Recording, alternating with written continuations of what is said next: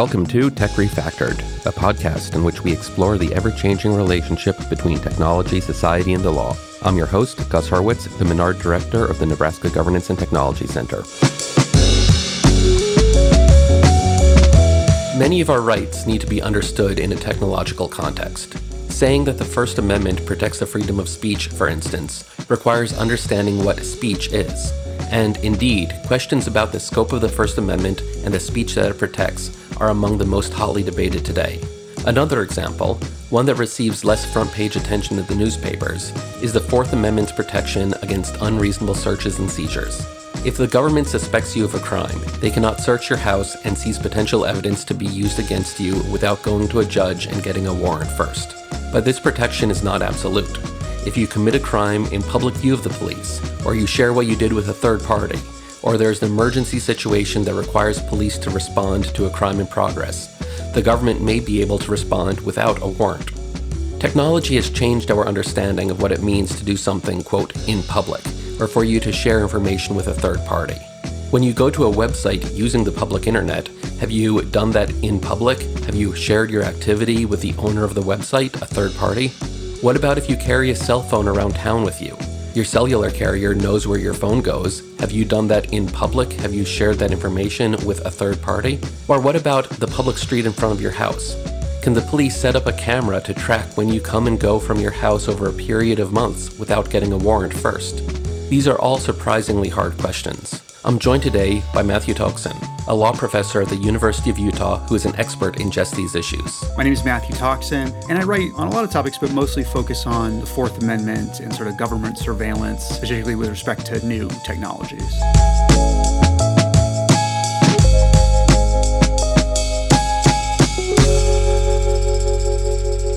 You have a couple of articles on very important generation defining Supreme Court case from 2018, the Carpenter case. And I, I, think that we can start our discussion with that case and some of your work on it. Can you just explain, without getting into Carpenter yet, before 2018, what is the Fourth Amendment? How do the courts think about it? What is the so called Katz test?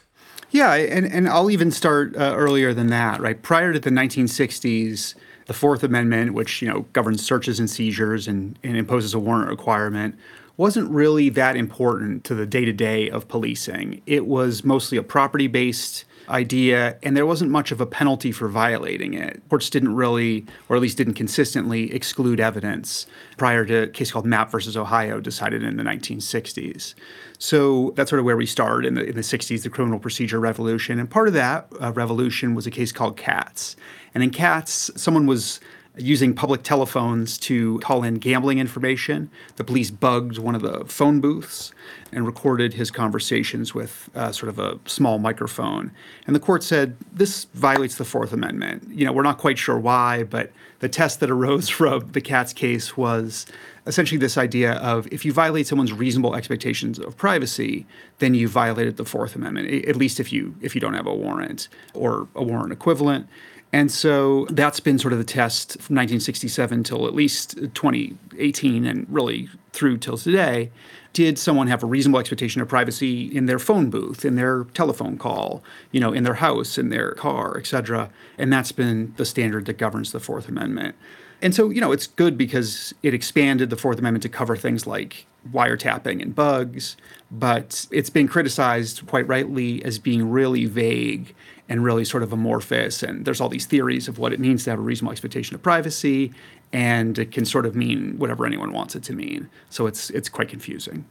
And the idea right there before we get into any of the modern stuff and the technology and Carpenter and everything, the idea right there with the Fourth Amendment is on its own really quite complicated. So the Fourth Amendment says that the government they need to go to a judge and get a warrant, and there are certain requirements that they need to meet in order to get a, a warrant, in order to search or seize property from a citizen. So uh, if they want to follow me around and uh, or they want to break into my house, let's start with that. If they want to break into my house and look for evidence, they need to go to a judge but they don't need to go get a, a, warrant if they just see me out in the street committing a crime. They can say, "Oh, we saw you do that." So there is some distinction there.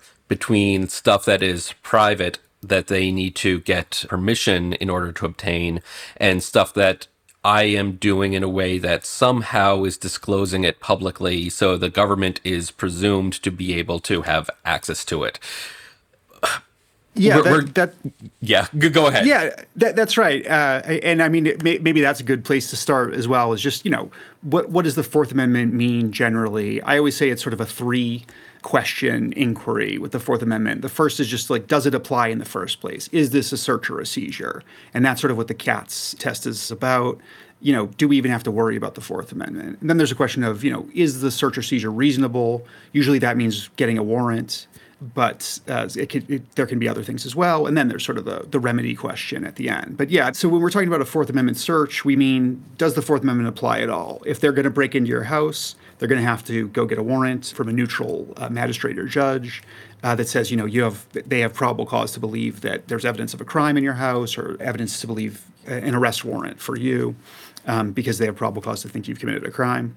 And then there are other areas where they don't have to get a warrant. There's plenty of information gathering that the police can do where they don't require a warrant because the Fourth Amendment just doesn't apply. They can talk to you on the street. They can look at what you're doing in a public area. They can search the park for you know the the bloody uh, axe that you dropped uh, in the grass. Uh, all that kind of stuff. Um, you know, they can talk to witnesses. They they can talk to whomever.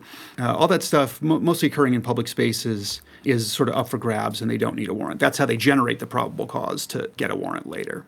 So uh, I'm going to put a proposition to you that might be controversial, and I'm curious your response to it. The proposition is that changing technology plays a uniquely important role in shaping and changing our understanding of the Fourth Amendment. So if we look at important Fourth Amendment cases, I'm just going to mention some names, but we don't need to talk about these cases in particular. We have things going back to the 1920s, Olmstead that involves telephones, Katz involves telephones also. More recently, we have things like Kyllo and Jones, which involve infrared cameras and GPS tracking, and Carpenter itself deals with cell phones. These are all big changes in technological capabilities, either technologies that ordinary citizens use or that the government has access to that changes the relationship between private information and the government's ability to access that information. So is technology and the Fourth Amendment a particularly important set of issues there?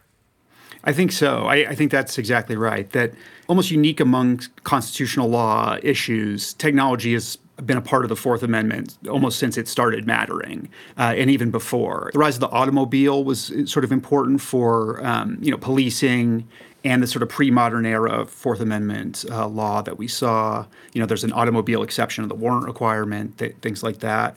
And really, as I said, when the Fourth Amendment really starts to become important in the 1960s, a lot of it is, is the result of things like wiretapping becoming more popularly used.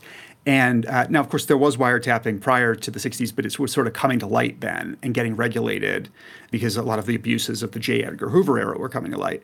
And so responding to these new technologies of surveillance uh, is a big part of, of Fourth Amendment law. That has continued, as you said, it, you know, it went from sort of simple beepers that you could track, like radio beepers that, that would help uh, the police track a car, to infrared cameras. And now in the internet era, it's so much of policing, in at least the surveillance aspects of policing, are data driven. You know, are collecting digital information or using advanced surveillance tools to investigate crimes.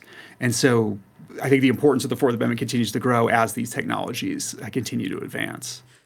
So, what, one last set of questions before we turn to the recent changes with Carpenter. You explained with the Katz case, the court introduced this idea of the, a reasonable expectation of privacy. Um, so, if you have, as a citizen, a reasonable expectation of privacy, the government needs to get a warrant in order to search or seize material from you. How static is that concept? And I have two distinct ideas I think are intention here. The first is I, as a citizen, I have a reasonable expectation of privacy. 20 years ago, I didn't have cell phones. I didn't have lots of data information stored on my cell phone. Today, I do. So my expectation of privacy in my portable telephone device is different today than it was 20 years ago. Another way we could think about this is the police or law enforcement, the government, they have new technological capabilities. So my use of the technology or my use of just my house hasn't necessarily changed, but the police's ability to use technology to peer into my house, to look over a fence, for instance, or look through a wall literally, or to track my phone movement, even if it were a old analog cell phone, has changed.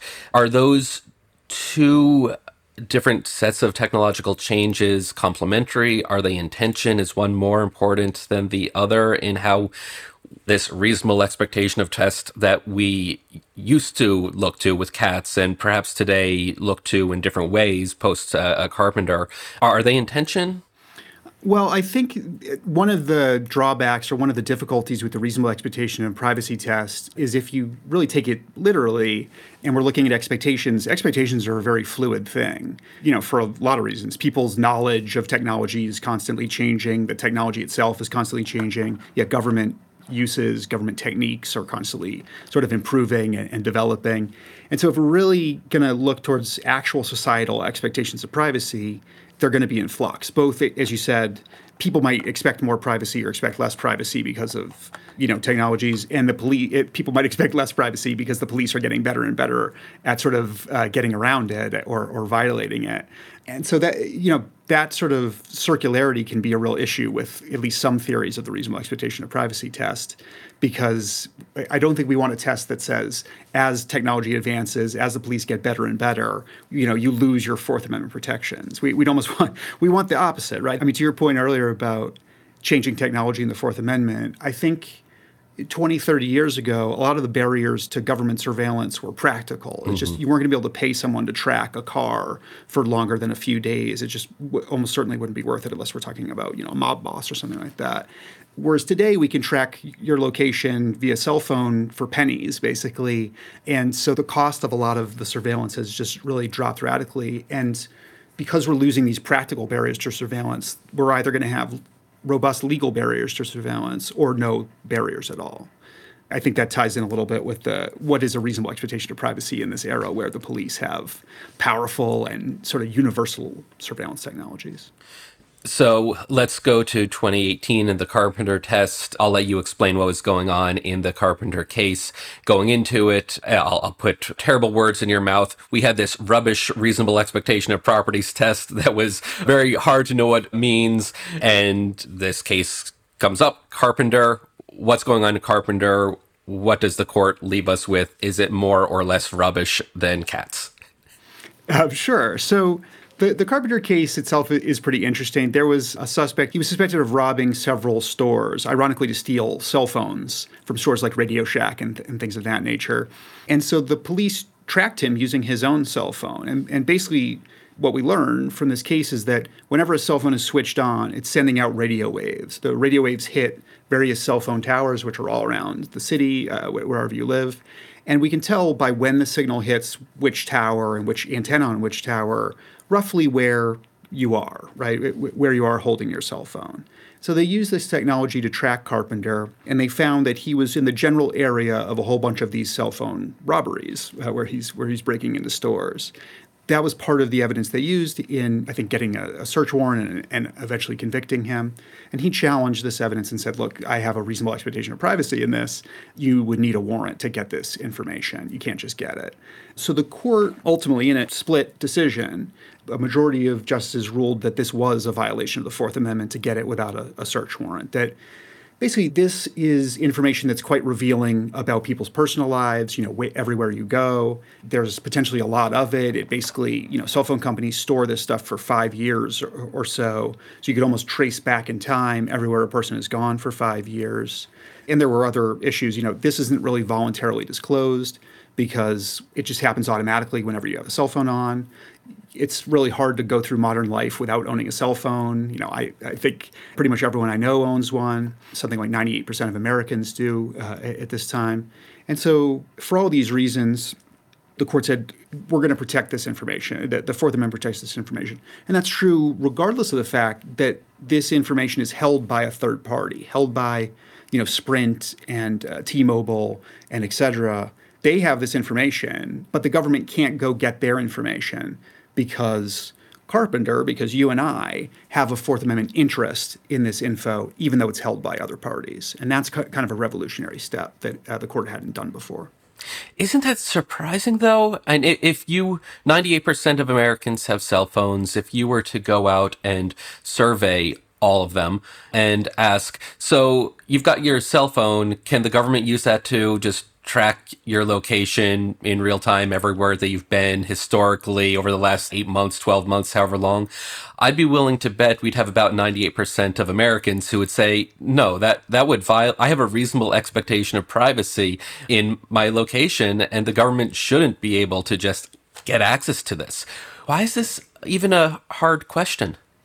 Two responses, but one, it's funny that you mentioned that. I actually have a pre Carpenter study where I basically do ask people not sort of should the government be able to track your location or can they legally, but do cell phone companies collect and store your location information? Because a, lot of uh, courts before, you know, lower courts before the Supreme Court get to this issue said, oh, well, everyone knows that this happens. You know, everyone's aware of this. And I said, well, that can't be right. I don't think anyone knows about this really. And yeah, if you ask people, you know, you get somewhere between 10 and 20% say, say yes. A much broader set of people say no. And then most people say, I don't know. I have no idea. I also, I think in that survey, asked a question about can the government legally track your location? And, and I think got similar numbers. So it wasn't 98%, but it was, a lot of people said, no, of course not. So I think your intuition is largely correct. You know, why is this a difficult case? I mean, one reason that it was a difficult case, one reason why all the lower courts to have addressed this issue said, yes, feel free, you know, take all the location information uh, that you want, don't feel the need to get a warrant, et cetera. One reason that that was the case is there was something called the third party doctrine prior to this case, where courts had said, if you disclose your information to a third party, like say a phone company or a bank or, or et cetera, the government can get it without a warrant. It's sort of exposed for all purposes. That was a much criticized doctrine, and, and Carpenter cuts back on it, at least to some degree. And so it's a little ambiguous where that is going forward. But that, that's part of the reason why this was a controversial case, because there's this longstanding principle that you give up your information to the phone company, that means that the police can get it, you know, without a warrant or, or any suspicion. How much is the third party doctrine, or perhaps I should say, was the third party doctrine, and I have a rising inflection in there because I don't know whether the third party doctrine still is a doctrine. I'd be interested in your thoughts on that. How much is that a analog to the in plain sight. If you do something in public, if I rob someone in the streets in front of the police or in front of uh, witnesses, the police don't need to get a warrant to say, people saw you doing this. We saw you doing this. It was in public. It was in plain sight. It was no longer your information. How much is a third party doctrine just a, you did this publicly. You did this with other people, so it's no longer your private information style of a doctrine. Yeah, so I think it's an open question whether the third party doctrine sort of is still around. I mean, I think it's still around in some form. And I think what we know for certain is that Carpenter cuts back on it, but we don't know quite yet to what extent it cuts back. You know, has, has it eliminated it going forward, or is it just sort of a narrower exception to it? That very much remains to be seen. And the lower courts are somewhat split on this. Some lower courts say third party doctrine is still very strong. Some lower courts really apply Carpenter to cut back on the third party doctrine in a lot of areas. So it, that's a that's an open question. And then, you know, to what extent is this like the concept of public exposure? It's related, but a little different in that when we think about things that are publicly exposed and therefore not protected by the Fourth Amendment, we're traditionally talking about things like stuff published in a newspaper or stuff that happens in a public space like a park or, or a street, visible to anyone with the third party doctrine, part of the, the rub of it was that all you had to do was disclose to one other party. And so, for instance, a lot of times that other party was like a bank. The police could get your bank records and still can get your bank records, even after Carpenter, with nothing, with, with just a, a court order, basically. And so the idea is, well, you disclose it to the bank employees. So how private can it be? Well, I think a lot of people said, well, still very private. You know, I have this sort of fiduciary relationship with a bank, and I trust them not to spread my financial info all around. But you're telling me that the police can go get it. So, you know, it's not quite public. It's just like one other person is good enough. which isn't how they do it in, in other areas of law, like in privacy torts and things like that. You would be required to disclose something to a lot, a much wider set of people to lose your privacy interests in it. In Fourth Amendment law, it hasn't traditionally worked like that. Carpenter is a step in the right direction of cutting back on this idea that disclosure to one human is disclosure to everyone. It's fascinating. I, will make a similarly broad over a statement, but I would expect that most people, if you were to ask, are your bank records, can the government just go to your credit card company and get a list of everything that you've bought? Oh, no way. Can they go to Amazon and get a list of everything you've bought? Oh, no way. Well, it turns out those might not be as clear cut cases, and Carpenter has changed how we think about these. Can you just spell out uh, in a, a, little more specificity what are the factors or what sort of questions does Carpenter instruct courts to look at when deciding whether the Fourth Amendment does protect someone's information? Sure. So if you look at the Carpenter opinion, they don't expressly set out a test going forward to determine what's going to be protected, you know, in terms of digital data or data disclosed to a third party or whatever.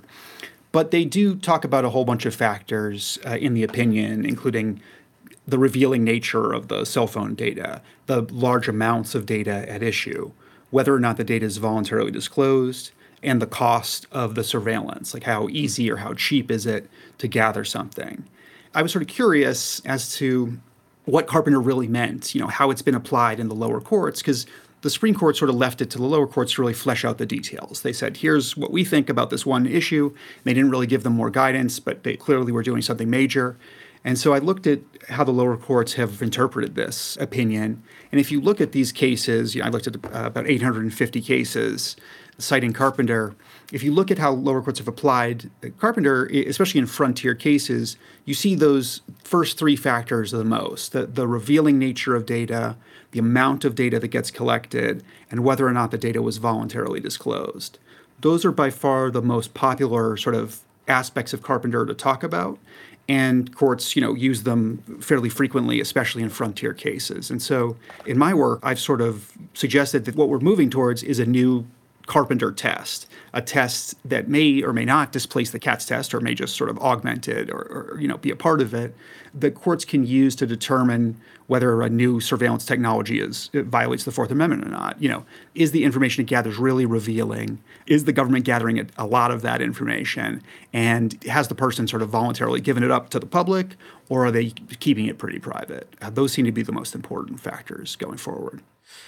So, is this a changing understanding of the Fourth Amendment, or is this just a refinement of what the Fourth Amendment is supposed to be doing? Is the Supreme Court just giving us a clearer way of understanding whether the warrant requirement applies that's perhaps more flexible or responsive to consumer expectations in light of changing technology? I think it's somewhat of a matter of perspective, but I think I agree with the many scholars who look at Carpenter and see a revolutionary change, you know, see a huge change in how things are going to be done. If the Supreme Court really adopts this these factors as a Carpenter test, if lower courts continue to apply these factors and do so even in a more formal way as a test, I think that's a fairly revolutionary change in Fourth Amendment law just because it, it, would give a lot more guidance to courts than the Katz test. It would really sort of shape and cabin their their analyses of these issues going forward.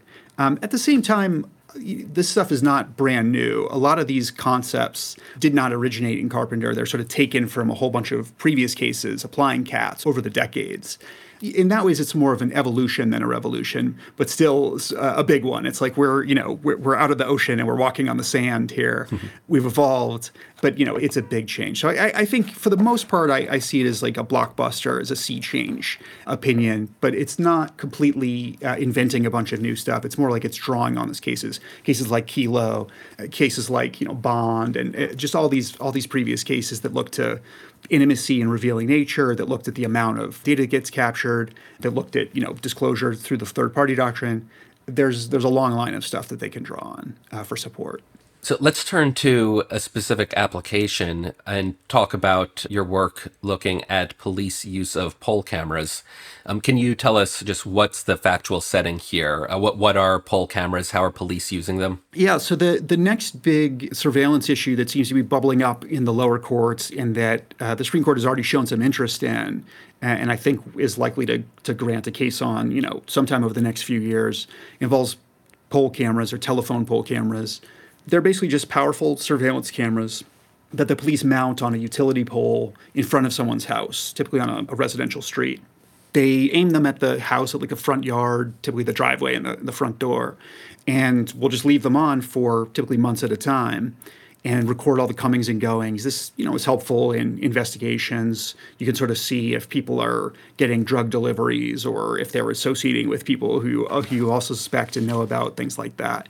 These come up in uh, increasingly large amount of cases. It's, it's coming up more and more frequently. A bunch of the circuit courts have started to weigh in. I think this is headed to, to the Supreme Court at, at some point. Predictions on how you think the court I, I, won't ask actually what you think the court will do. Predictions on what factors you think the court will look to or if you could walk us through those factors. Yeah so one thing i noticed when i looked at the pole camera cases is that if the homeowner has built a fence that sort of obscures their yard they basically always win if the pole camera is seeing something that the public can't see then it's sort of a slam dunk win under whatever tests you want to apply the harder case and the much more interesting case is when it raises the following question, which is can the government set up a pole camera, you know, on a pole and look at someone's house for say a year, right, uh, or two years, um, without ever getting a warrant?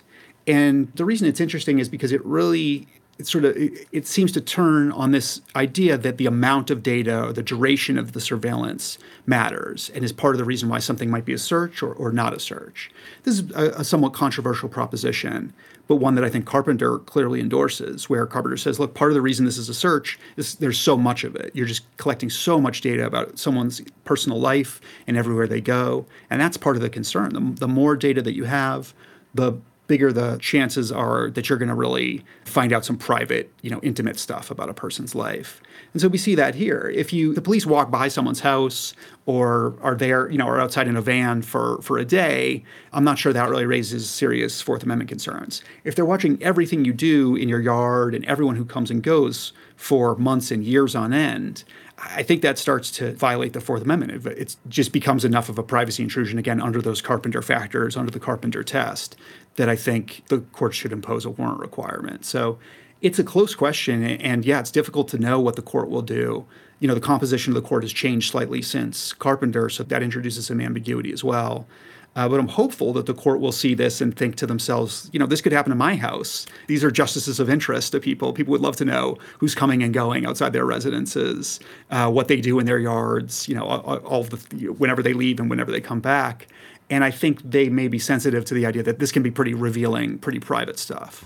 You just made a, a really fascinating small side comment I just want to highlight right there. You and I, we grew up in an era, we came of age in an era when the Supreme Court didn't change much for a decade plus. And we're now in a new era where eight of the nine justices were not on the court when we were growing up and the law that we grew up with was developing. And we actually have seen a fair bit of churn in the composition of the Supreme Court over the last uh, 15 to 20 years, which I think for a lot of legal scholars has changed how dynamic and the pace of change that we can see of judicial doctrines in a really fascinating way.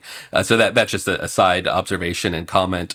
I wonder with the, the pole cameras, would it be any different if the police were to just put a couple of officers outside of your house uh, you don't have a fence. Let's take that issue out of there. They just put a couple of police officers in unmarked cars for a year, and for some reason they make that investment and they monitor all of your comings and goings. How or why is that different than the use of pole cameras? I think that's a really uh, great question. I think I think that under the Carpenter test, under Carpenter, it doesn't make a huge difference. I think that would likely be a Fourth Amendment search as well under the sort of three part Carpenter test, right? Assuming that they are able to see at night like a camera and, you know, constantly vigilant like a camera, uh, and they're really doing a great job. I think you sort of get to the same place. They're they're picking up a lot of stuff that's very revealing in private. They are collecting a huge huge amount of it, and the person, you know, the the voluntary disclosure piece on pole cameras is kind of interesting because you could say, well, look, you didn't build a fence. You're voluntarily disclosing this information to the public. Anyone could walk by and, and see it versus, well, sure, but I don't expect people to see everything for months on end. And maybe I can't build a fence because I rent or because I don't have the money. It costs thousands of dollars typically to surround your house with a fence or, you know, et cetera, et cetera. So there, there's that piece. I think all those factors are sort of similar with the person and the surveillance camera. One area where they differ is that cost factor, which again is not a huge part of the Carpenter analysis so far, but I think can be helpful here, right? The, in other words, I think the use of surveillance cameras is more problematic than the use of officers getting paid a lot of overtime to monitor someone, and here's why. With uh, officers getting paid overtime to monitor someone, it's really costly. It's really it's going to be a huge line item on the police sort of budget. And if they really think, if they're monitoring someone who they think is going to try to blow up the world or something, and so they're willing to throw millions of dollars at it, I think there's less likelihood of abuse. It's also going to be a narrow, you can't do it to everyone. It's a, it's a much narrower sort of focus. And it's so visible to the political process and to sort of overseers, you can give it a lot more scrutiny.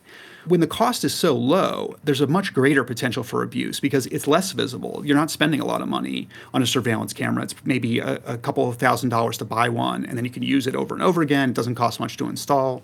So you're not going to get a lot of oversight. You can do it against everyone. You can do it for low value targets. You know, you can do it because someone, you know, said something rude to you on the golf course and, and you, you just want to monitor them. I mean, uh, for all of these technologies, there are going to be some instances of abuse. We always see, you know, police using location tracking to track their uh, child who hasn't come home from from school or has missed their curfew, and that's fine. But you know, well, it's not fine. It's it's a constitutional violation uh, although perhaps an understandable one. And then you see things like you know tracking uh, love interests, stalking, things like that.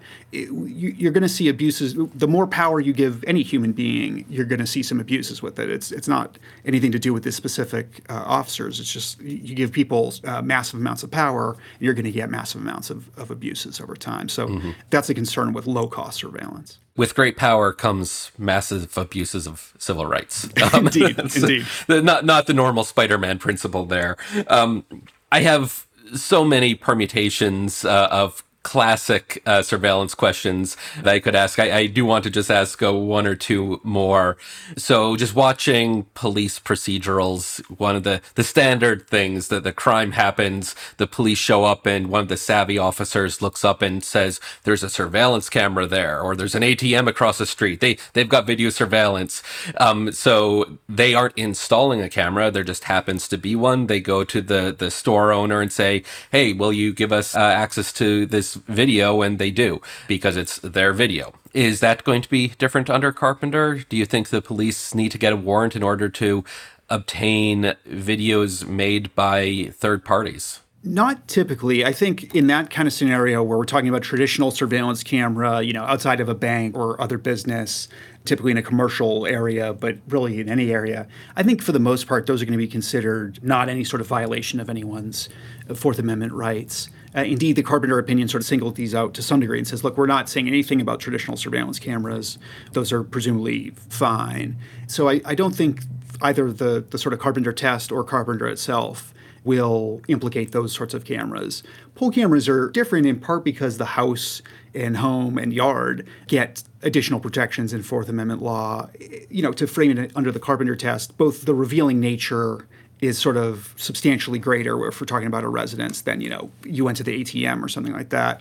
And the I think the disclosure piece is different. If you're walking around where a bank is or a private business, you might expect to be observed or, or you know be exposing yourself to those cameras or that you know people observing you at that business when you're at home when you're playing with your kids in your front yard when you're you know uh, walking in your house at 2.30 in the morning i think there's a lot less uh, in the way of public disclosure there. So I, I think those cameras are, are likely to be uh, okay, just as they are today. Does the secrecy of the cameras matter at all? Which is to say, does it matter if the police are surreptitiously or installing surreptitious cameras that the suspect or the individual might not know are there, or if they were to put bright blue flashing lights on top of the camera so everyone could see that they were there and the individual knows, okay, I'm being surveilled. I should only uh, do all my criminal activity. I should always go to the library uh, to do my criminal stuff and uh, not do it while I'm at home.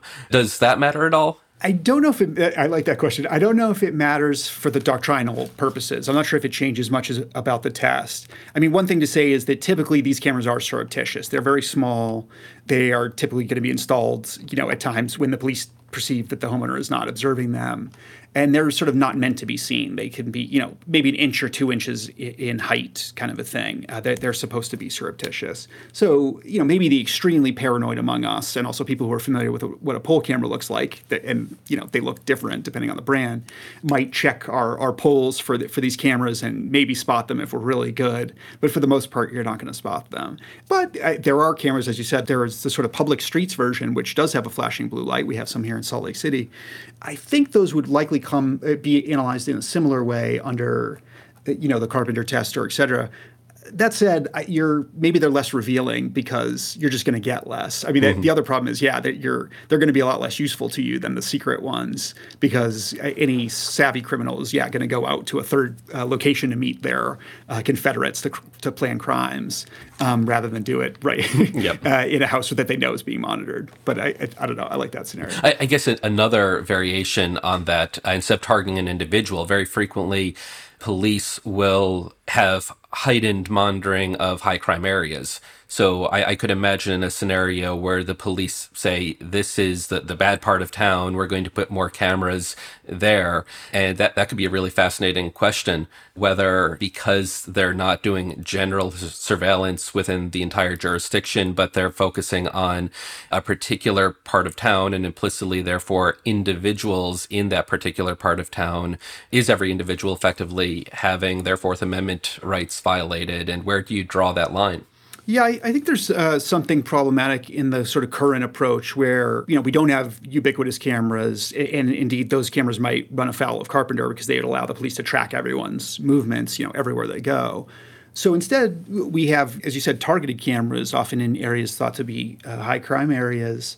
So far, I think that is thought to be legal, thought to be at least not a Fourth Amendment problem or even an equal protection clause sort of problem, despite the fact that place and you know demographics are correlated and, and you might see racial discrimination or other forms of discrimination you know class discrimination et cetera really tracking location I mean, you know there are other areas in fourth amendment law uh, involving high crime areas that seem to, mm-hmm. to be problematic for these reasons so under current law the fourth amendment doesn't seem to take sufficient notice of these things. There's nothing stopping us from passing statutes that say you know don't only target certain areas, you know, randomly distribute these cameras throughout the city or what have you, reduce the, the number of these cameras or get community input on the placement of these cameras, make sure that people actually want them in their public spaces rather than see them as an oppressive uh, mm-hmm. uh, sort of thing. So, you know, the, the Fourth Amendment law hasn't really extended to intermittent public place cameras, and I think is probably unlikely to do so. But that doesn't stop us as a, as a jurisdiction, you know, as a city or a state or, or et cetera, from addressing some of the, the sort of equity harms that might come from targeting specific places with, with cameras. So we're starting to approach the end of our time. I do want to ask a couple of questions, or at least one broad question about the nature of privacy generally and how a Fourth Amendment doctrine changes that you study and are thinking about relate to broader changing understandings of privacy in America and in the world due to just changing technology and the internet in particular. And I'll, I'll actually frame this with one of the things that I just immediately go to with your work. I talk and write about in some of my own work how the traditional erosion of the home as a sanctuary has been eroding, which is to say we, we historically have viewed the home, this is a inherently private place. Well, we're bringing all this technology into our home. We're bringing our phones into our home. So suddenly stuff that we're doing in our house is somewhat public, and a lot of areas of privacy law have struggled with this blurring of the distinction of our private place becoming public. And your work is kind of looking at the other direction, stuff that you're doing in public that we've traditionally thought, oh, this is in public. This is the Fourth Amendment doesn't apply. Well, actually, you might have an expectation of privacy over some activities, even when you're doing them in public. So does this public private distinction still apply? Or just more generally, what is the evolving direction of what an expectation of privacy, reasonable or unreasonable or otherwise, is in the modern age. Yeah, I, I, think there can still be a meaningful distinction between sort of private spaces and public spaces. But as you suggest, it, the, that border is becoming a lot more permeable. And part of it has to do with just the uh, number of sensors, uh, microphones, cameras, et cetera, that we're all carrying around with us all the time that we didn't used to, to have. As you said, that we have the cell phones inside the home, we have smart technology, you know, smart speakers, Amazon's Alexa, things of that nature in our homes. We just have a lot more capability of recording ourselves in our most private spaces and, and moments than we used to. At the same time, the privacy that we used to have out in public because of the anonymous nature of being in public or because the police had limited capabilities or, or et cetera, et cetera, you know, has also changed a little bit, again, because of those sensors and requires us to be a little more cognizant of the idea of protecting privacy even in public spaces. So technology is really disrupting that sort of barrier to some degree. I mean, it's still there and it's still there in law and, and in just social norms and activities. But yeah, technology is really disrupting these things in part again because there's just so much that can record you uh, in your life. I mean, we, I mean, we're we're in a podcast situation here, so we have lots of recording devices. But even after this is over, there'll be I'll have my phone, I'll you know I'll have my computer, my camera. I mean, as I walk through, you know, I'm going to carry my phone with me. I'll go home where I have uh, smart devices and things like that. I'm I think of myself as particularly private, and yet I'm uh, constantly recording myself or, mm-hmm. or leaving myself vulnerable to recording. That's uh, modern life to some degree. Mm-hmm. Any closing thoughts that you'd like to leave us with? Yeah, I, I have some closing thoughts. I, I think one of the things that can happen when we think about all the capabilities of surveillance and all the ways that our privacy is being eroded is we might become sort of pessimistic about the future of privacy uh, and our ability to block government surveillance and things like that. But I think there are some reasons for optimism out there, both uh, because I think the Supreme Court is sensitive to these issues, is relatively tech savvy, especially for a bunch of uh, experienced judges, and you know has been in recent years moving towards protecting privacy more and more via doctrinal means. I certainly think there's a hunger out there among users of the internet and of cell phones for more robust privacy protections. You know, in terms of the consumer privacy and vis-a-vis private entities, there's certainly an appetite for privacy against the government. So things are moving in a decently good direction in terms of the law, and I hope to to keep that ball rolling in the right direction. You know, we're at a, an interesting point where things might go uh, one way or the other in terms of personal privacy, and I think there's reason for hope and, and for optimism. But it, these questions remain open. I love that as a note to uh, go out on. Matthew, thank you for taking the time and look forward to continuing to watch this area of law develop. I'm sure it will continue to be interesting. Thank you, Gus. Tech Refactored is part of the Menard Governance and Technology Programming Series hosted by the Nebraska Governance and Technology Center. The NGTC is a partnership led by the College of Law in collaboration with the Colleges of Engineering, Business, and Journalism and Mass Communications at the University of Nebraska Lincoln. Tech Refactored is hosted and executive produced by Gus Hurwitz. James Fleege is our producer. Additional production assistance is provided by the NGTC staff.